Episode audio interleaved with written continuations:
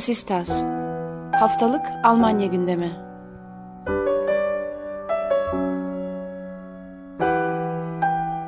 Herkese merhaba.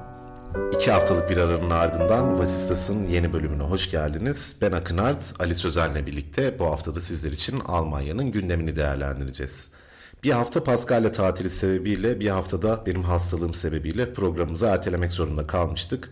Bu sebeple gündemler de birikti. Biriken gündemlerimizi bu hafta elimizden geldiğince değerlendirmeye çalışacağız. Ee, ilk gündemimizde başlayalım istersen. İlk gündem maddesi Türkçe basında da fazlaca yer bulan bir konu. Almanya bildiğiniz gibi esrar kullanımını ve bir düzeye kadar satışını yasallaştıracak. Bununla ilgili Sağlık Bakanı Karl Lauterbach ve Cem, Tarım Bakanı Cem Özdemir bir e, toplantı yapmışlardı ve bu toplantının ardından yeni düzenlemenin nasıl olacağının detaylarını iki hafta önce paylaştılar kamuoyuyla. Hazırlanan yeni tasarıya göre yetişkinlerin 20 ila 30 gram esrar bulundurmaları herhangi bir ceza işleme tabi tutulmayacak. Bununla birlikte meselenin özünde sosyal kulüpler diye adlandırabileceğimiz bir dizi kulüp aracılığıyla esrarın satışının serbest bırakılması var. Bu kulüplerde belli bir yere kadar e, esrar üretimi yapılacak ve bu esrar üretiminden bu kulüplere üye olan kişiler belli bir grama bağlı kalmak şartıyla faydalanacaklar. En büyük endişelerden bir tanesi aslında Almanya'nın bu gelişmeyle birlikte Amsterdam'a, Hollanda'ya dönüp dönmeyeceğiydi. Bildiğiniz gibi Amsterdam'a dönük turizm ve bu turizmin biçimi bir süredir Avrupa ülkelerinin çoğunda tartışma konusu. Bu tarz bir turizm toplamından aslında çoğu ülke uzak durmak istiyor. Almanya'nın da düzenlemeleri ve yapısı itibariyle böyle bir şey kaldırması pek mümkün değil belki Berlin gibi birkaç şehir dışında. Dolayısıyla buna dönük endişeler var fakat bunun olmayacağını, böyle bir durumun e, önüne geçileceğini özellikle belirtti iki bakan da. Bununla birlikte gençlerin 18 yaş altı gençlerin kullanımının önünü açabileceği endişesi dile getiriliyordu kamuoyu tarafından bu düzenlemenin. Fakat bununla ilgili de gerekli önlemler alındı, söylendi bakanlar tarafından. Düzenlemenin detaylarını aktarması için ben sözü Ali'ye bırakayım. Evet yani sen aslında temel çerçeve çizmiş oldun. Ee, bu da zaten bir çerçeve düzenleme olarak şu anda e, önümüze geldi. Esasında ilk başta biraz daha özel koalisyon sözleşmesinde geçtiği esrarın aslında ticari olarak satışının da e, serbest bırakılması e, konusunda bir uzlaşı vardı. Bu tam olarak gerçekleşmedi diyelim. Bunun gerçekleşmeme sebebi de aslında Avrupa Birliği'nin komisyonu ile yapılan görüşmeler, e, istişareler neticesinde bunun Avrupa Birliği hukukuyla çok uyumlu olmayacağı e, öne sürüldü. Yani Avrupa Birliği Komisyonu ile ortak bir çalışma yapıldı. Ve nihayetinde buraya bir e, adımlı, iki sütunlu bir çerçeve düzenleme öngörülüyor şu anda. Bunlardan ilk sütunu senin de bahsettiğin gibi aslında 25 grama kadar kişilerin evde e, esrar ya da üzerlerinde esrar e, maddesi bulundurmaları serbest olacak. Evde de 3 dişi bitki yetiştirebilecek herkes. E, bunun yanında tabii ki e, bunların nereden satın alınacağı meselesi olarak da e, bahsettiğin sosyal kulüpler, esrar sosyal kulüpleri oluşturacak. Bunlar esasında e, dernekler yani esrar dernekleri olacak.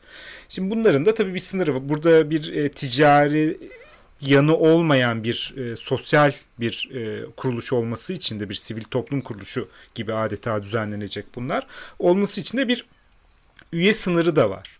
500 üye üyeye kadar bu kulüpler e, alabilecek ve e, belediyeler de kendi bölgelerinde kaç kulübe izin vereceklerini biraz daha göz önüne alabilecekler. Yani biraz daha e, kullanımın arttığı durumlarda kulüplerin açılması belki sınırlandırılabilir.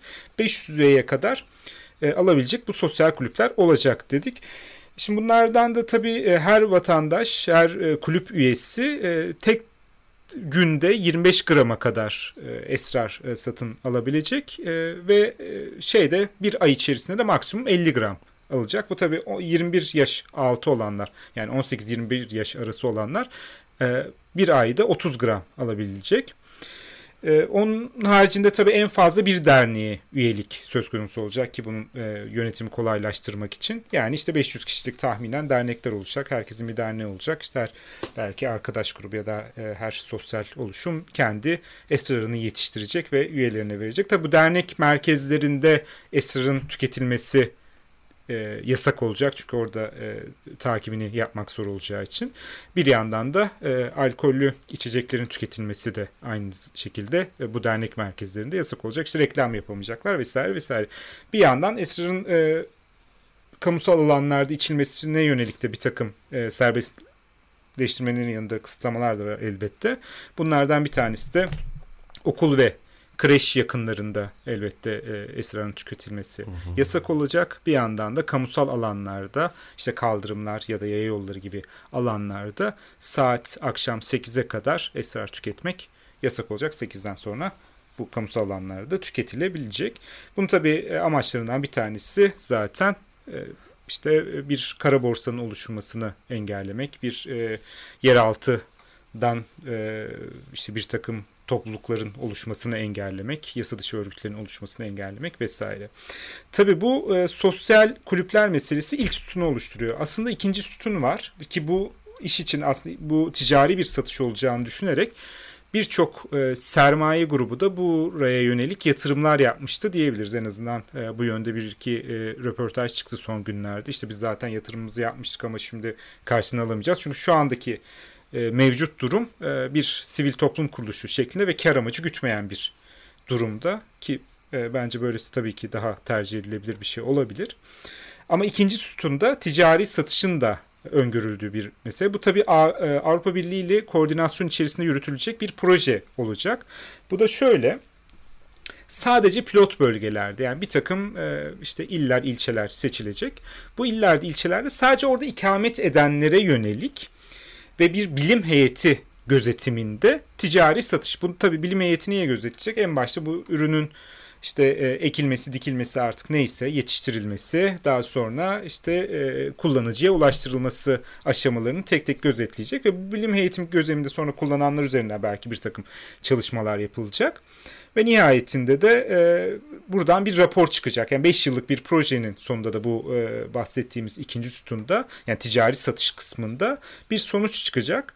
Tabi burada işte gıda ürünlerinin içerisine e, tüketim işte eser tüketimin e, olması çok sıkı denetimlere tabi olacağı söyleniyor. İşte özellikle çocuk ve genç sağlığını koruma adına. E, bir yandan da işte dediğim gibi bu aslında ikinci sütundaki projenin de Avrupa Birliği ile koordinasyon içerisinde olmasının bir amacı da esrar e, tüketimini bu pilot bölgelerde yapılacak çalışmaların nihayetinde aslında bir yandan da uzun vadede AB geneline yayılmanın yayılmasının mümkün olup olmadığını gözlemlemiş olacak hem e, Almanya'daki hükümet hem de Avrupa Birliği Komisyonu. Ve nihayetinde buradan bir yeni bir proje çıkabilir ya da yeni bir e, işte esrar kullanımına dair genel bir çerçeve çıkabilir. E, bunu gözlemleyeceğiz tabii. Bir yandan tabii bahsettiğimiz ilk bu sosyal kulüpler ayağı yani ilk sütunu aslında bu çerçeve düzenlemenin 4 yıl sonra tekrar bir incelemeye tabi tutulacak. Burada da işte kara borsayı engelleyebildi mi ya da ne gibi işte çocuk ve genç sağlığını koruma yönünde bir takım engellerle karşılaşıldı mı, toplumsal nasıl etkileri oldu bunlar bir değerlendirilecek. Ondan sonra yeniden bir e, çalışma yapılacak. Tabii ki e, aynı şekilde tütün ürünlerinin tüketilmesinin yasak olduğu her yerde esrar ürünlerinde tüketilmesi yasak olacak ve benzer bir biçimde. Genel çerçevesi bu yönde. E, elbette dediğim gibi en başta koalisyon sözleşmesinde vaat edilenden farklı bir durumda ama e, bir bunun üzerinden sermaye üzerinden değerlendirilmesindense böyle sosyal kulüpler üzerinden bir tüketim maddesinin değerlendirilmesi benim de baktığım yerden daha tercih edilisi diyebilirim. Hı hı. E, bununla birlikte Lauterbach'ın çok sık vurguladığı şeylerden biri de şuydu aslında zaten Sağlık Bakanı olarak e, bu konunun serbestleşmesinde Lauterbach'ın açıklama yapmasının da böyle bir sembolik anlamı var. Bunun aslında sağlık açısından olumlu, daha doğrusu kamu sağlığı açısından diyelim olumlu bir durum olması. Yani bu şekilde formüle edilmesi. Vurgulanan noktalardan bir tanesi de yani esrar diye satılan fakat ne olduğu çok da belli olmayan bir yandan ürünlerin de oldukça fazla tüketildi kara borsa sebebiyle söyleniyordu.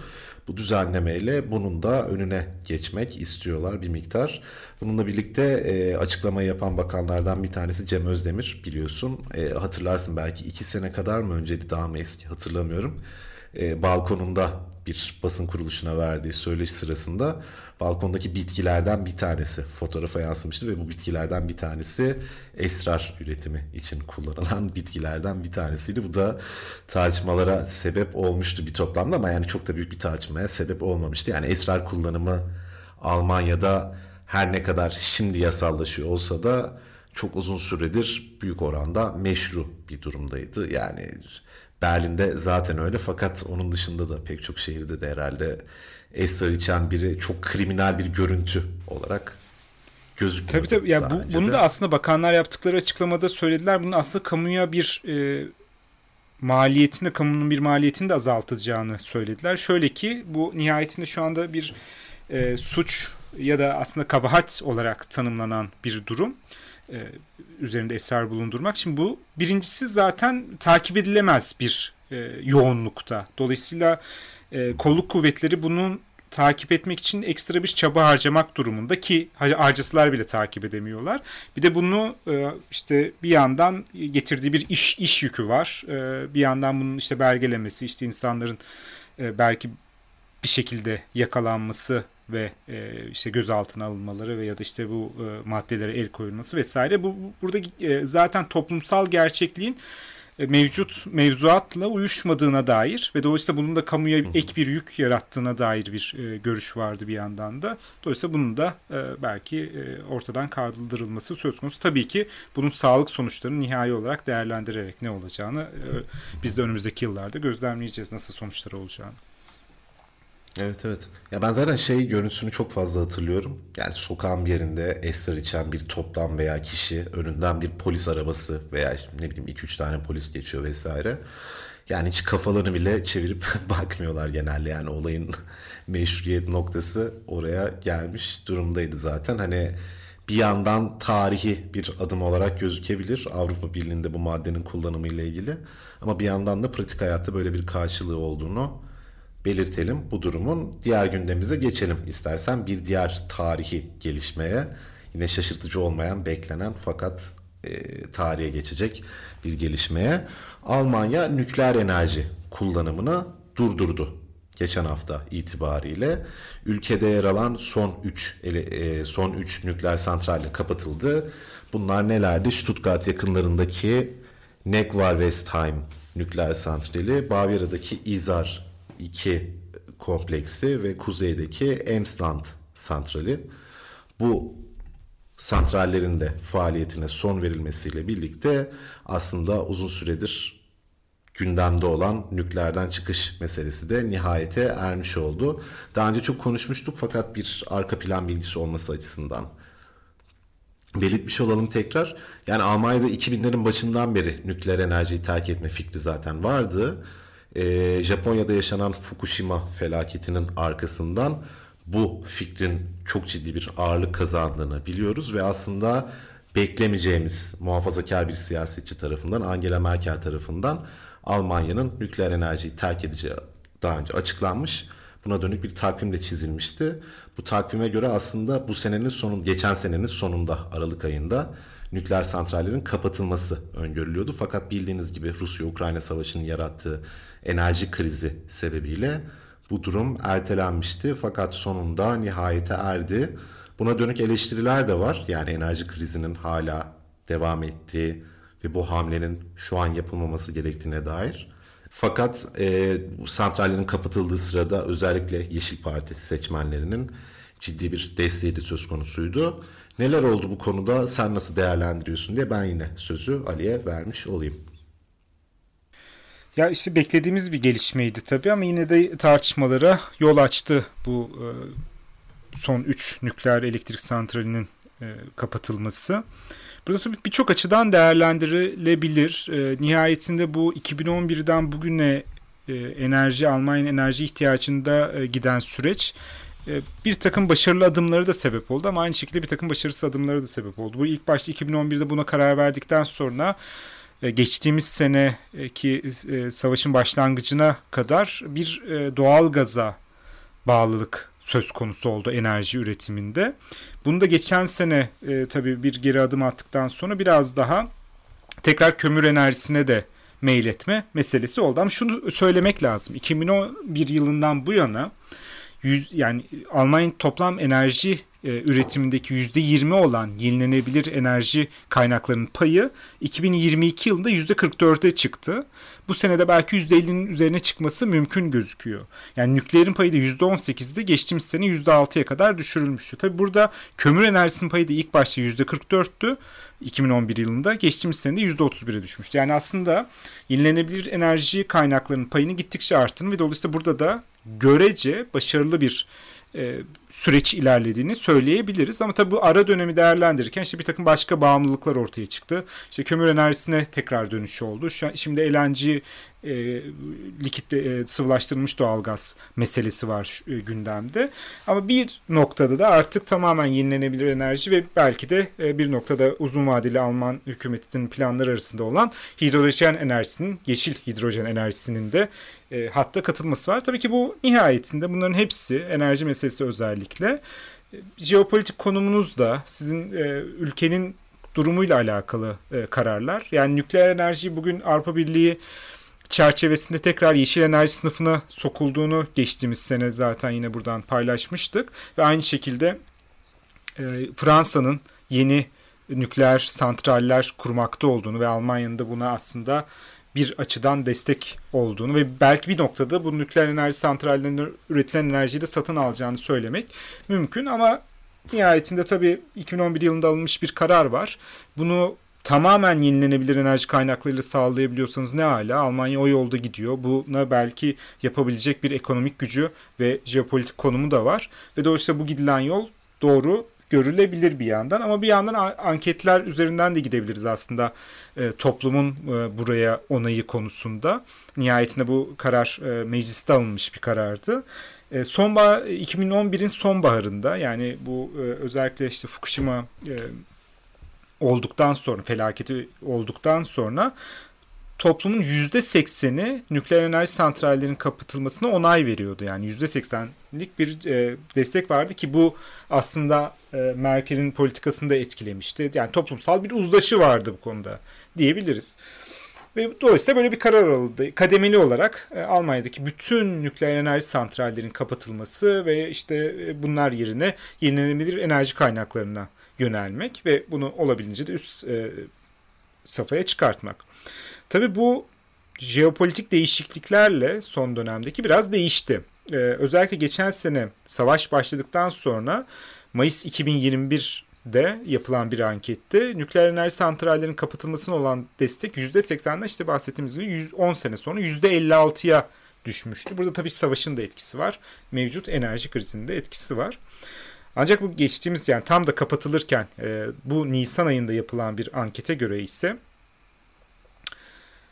e, bu oran %34 evete dön. Yani %34'ün toplumun %34'ü nükleer enerji santrallerinin tamamen kapatılmasını destekleyecek pozisyona dön. Yani baştaki %80'lik oranın e, süreç içerisinde %34'e kadar e, buradaki onayın azaldığını görüyoruz. %59'da bunların kapatılmasına karşı olduğunu söylemiş bir ankette. Şimdi tabii ki bu e, toplumsal görüşler döneme göre değişir işte bir takım e, gelişmelere göre değişebilir ama bu 10-12 senelik süreç içerisinde böyle bir e, toplumun görüşünde değişme oldu. Zaten işte bahsettiğimiz gibi Avrupa Birliği'nin görüşünde değişim oldu ve nükleer enerji artık yeşil enerji sınıfına aldılar ki aynı şekilde e, Almanya'daki e, Yeşiller Partisi'nin görüşünde de bir takım e, değişiklikler olduğunu söyleyebiliriz. Çünkü Habeck geçtiğimiz Ukrayna ziyaretinde oradaki enerji, nükleer enerji santrallerini desteklediğini Almanya'nın söylemişti. Hatta yenilerinin de kurulabileceğini. Burada tabii bir bir kırılım oldu. Buradan bir takım şöyle görüşler de var. Şunu söyleyenler de var. Yani Almanya mevzuatı gereği nükleer enerji santrallerini belki en güvenli kuran ve işleten ülkelerden biriydi. E, bunun yerine işte Avrupa'da belki bu mevzuatın daha güçlü olmadığı ülkelerde bunun e, yakınımızda kurulması veya da eski nükleer enerji santrallerinin işletilmesi ne kadar güvenli? Hani bu bari Almanya'da iyi yapılıyordu niye devam edilmedi gibisinden görüşler de var. Burada tabii e, karşı çıkanlardan en e, önemlisi herhalde geçtiğimiz haftalarda Bavyera Eyalet Başbakanı Markus Söder'di.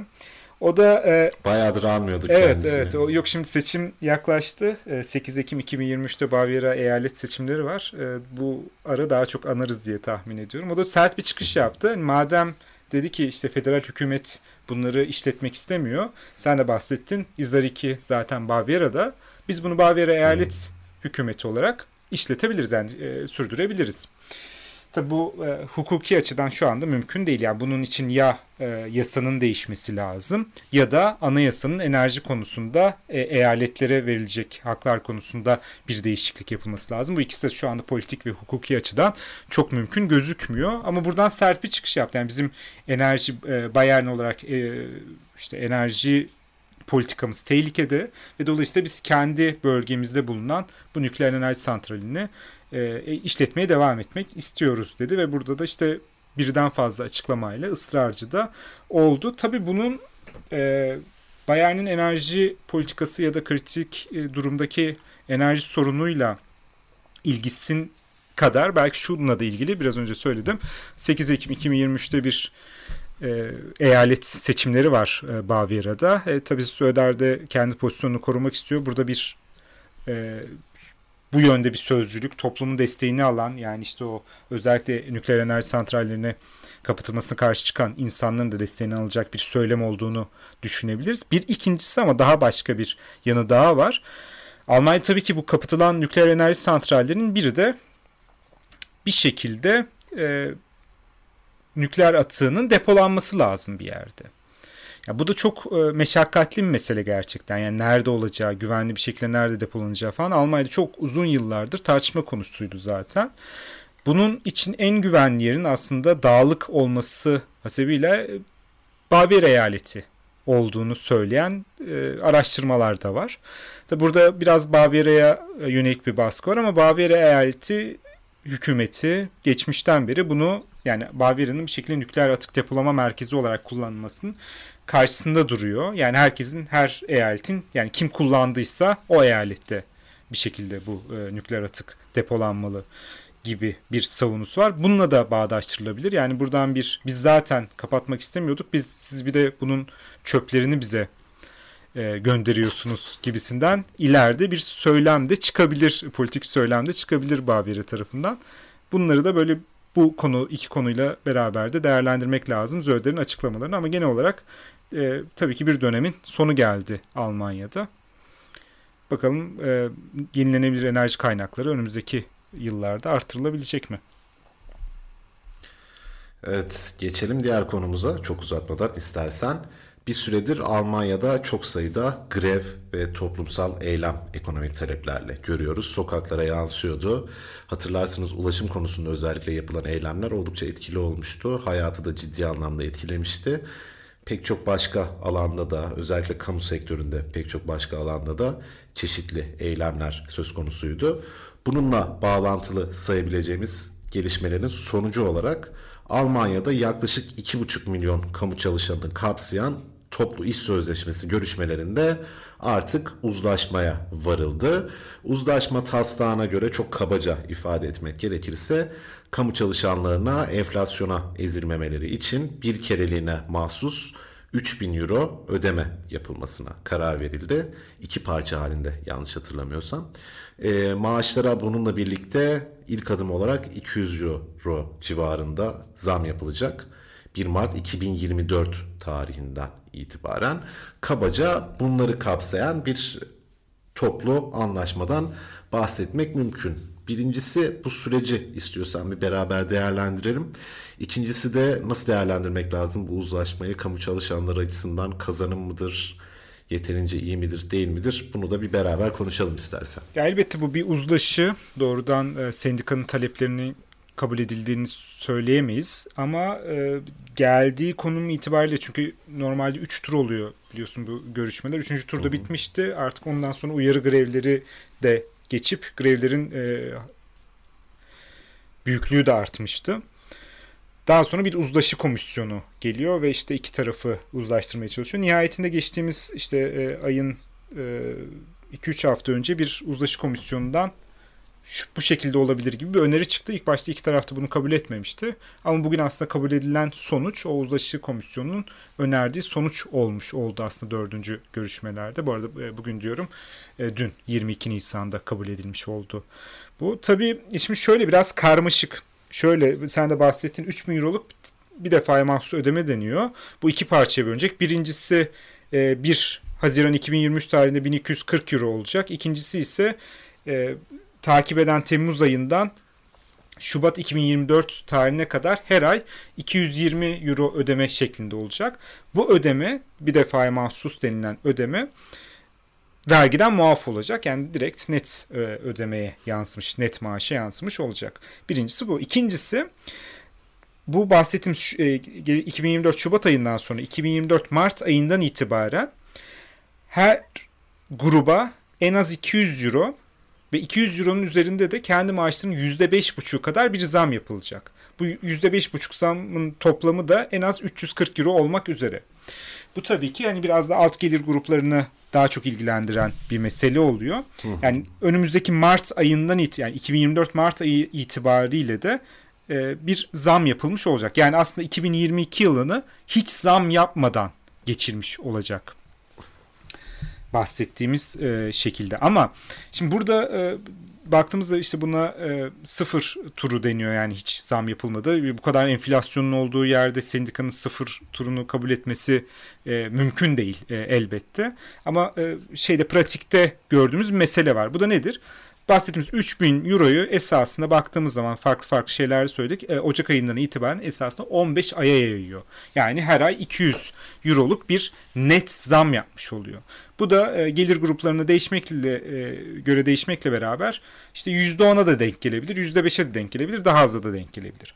Ama önümüzdeki yıldan itibaren de işte bu bahsettiğimiz net ödemeyi e, biraz daha maaşa yansıtmış oluyor. Bu da e, top totalde en az %8,2 en üst gelir grupları için en fazla da en alt gelir grupları için de %16,9'a e, çıkacak bir e, zammı işaret ediyor.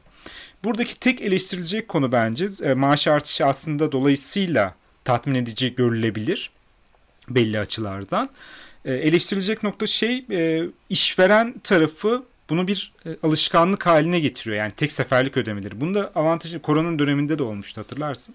Hı hı. Bunun da durumu nedir aslında? Şimdi net ödeme aslında e, kişi net ödeme alıyor. Yani aynı şekilde belki de talep ettiği oranda, işçi tarafının talep ettiği oranda net ödemeyi alıyor. Çünkü vergiden muaf tutuluyor. Ancak bunun içerisinden işte emeklilik primleri ödenmemiş oluyor bu sefer. Bunun bir takım sonuçları oluyor. Yani işte geleceğimizden aslında çalınıp biraz daha bugün verilmiş oluyor. Bu da uzlaşı sonucunda sendikanın geçerli kabul edilebilir bulduğu bir durum olarak e, öne çıktı ve bu şekilde verildi. Ama ben nihai olarak e, özellikle e, kamu çalışanlarının bundan memnun olabileceklerini düşünüyorum. Ama dediğim gibi tabii ki ideal bir toplu iş sözleşmesi de değildir. Ama mevcut durum itibariyle bir kazanım da vardır. E, nihayetinde bu e, grevlerin ses getirmesi vesaire e, burada biraz daha sendikanın elini güçlendirdi diyebiliriz. Bunda totalde e, kamu işverenlerine e, yerel yönetimlere 17 milyar euroluk bir ek e, yükü olacak. Onların da e, biraz daha bütçelerinde e, sorunlar yaşadığını biliyoruz. Burada da iki taraf içinde işte kabul edilebilir bir sonuca e, erişilmiştir şeklinde e, aslında İçişleri Bakanı da yine o da e, taraf olarak girmişti e, federal e, hükümet adına e, bir e, açıklaması var. Yani dediğim gibi yani ben e, benim baktığım yerden tabii ki ideal değildir ya da istenilen yönde değildir ama hı hı. E, belli açılardan bir kazanım olarak görülebilir. Evet. Ya dezavantajı senin dediğin gibi bunun emeklilik primlerine vesaire yansımaması. Avantajı da belki şu yani daha düşük maaş alanlar için aslında yüzdesel bir artıştan bazen bazı durumlarda daha anlamlı olabildiği de bu tarz tek seferlik ödemelerin söylenebiliyor. Yani yüzdesellik üzerinden değil de doğrudan sayı üzerinden pazarlık yapılması, doğrudan artı şu kadar maaş şeklinde pazarlık yapılmasının böyle bir anlamı olabileceğini de söyleyenler var. O görüşü de aktarmış olalım bununla birlikte. Benim eklemek istediğim başka bir şey yok bunlara dair. Senin var mıdır? Benden de bu kadar bu haftalık. Evet o zaman e, bundan sonra zaten düzenli ritmimizde haftalık programımıza devam ederiz. Senden her zaman olduğu gibi mail adresimizi hatırlatmanı rica edeceğim. vasistas.outlook.de adresine görüşlerinizi, önerilerinizi bekliyoruz. O zaman önümüzdeki hafta görüşmek üzere diyelim. Hoşçakalın. Görüşmek üzere.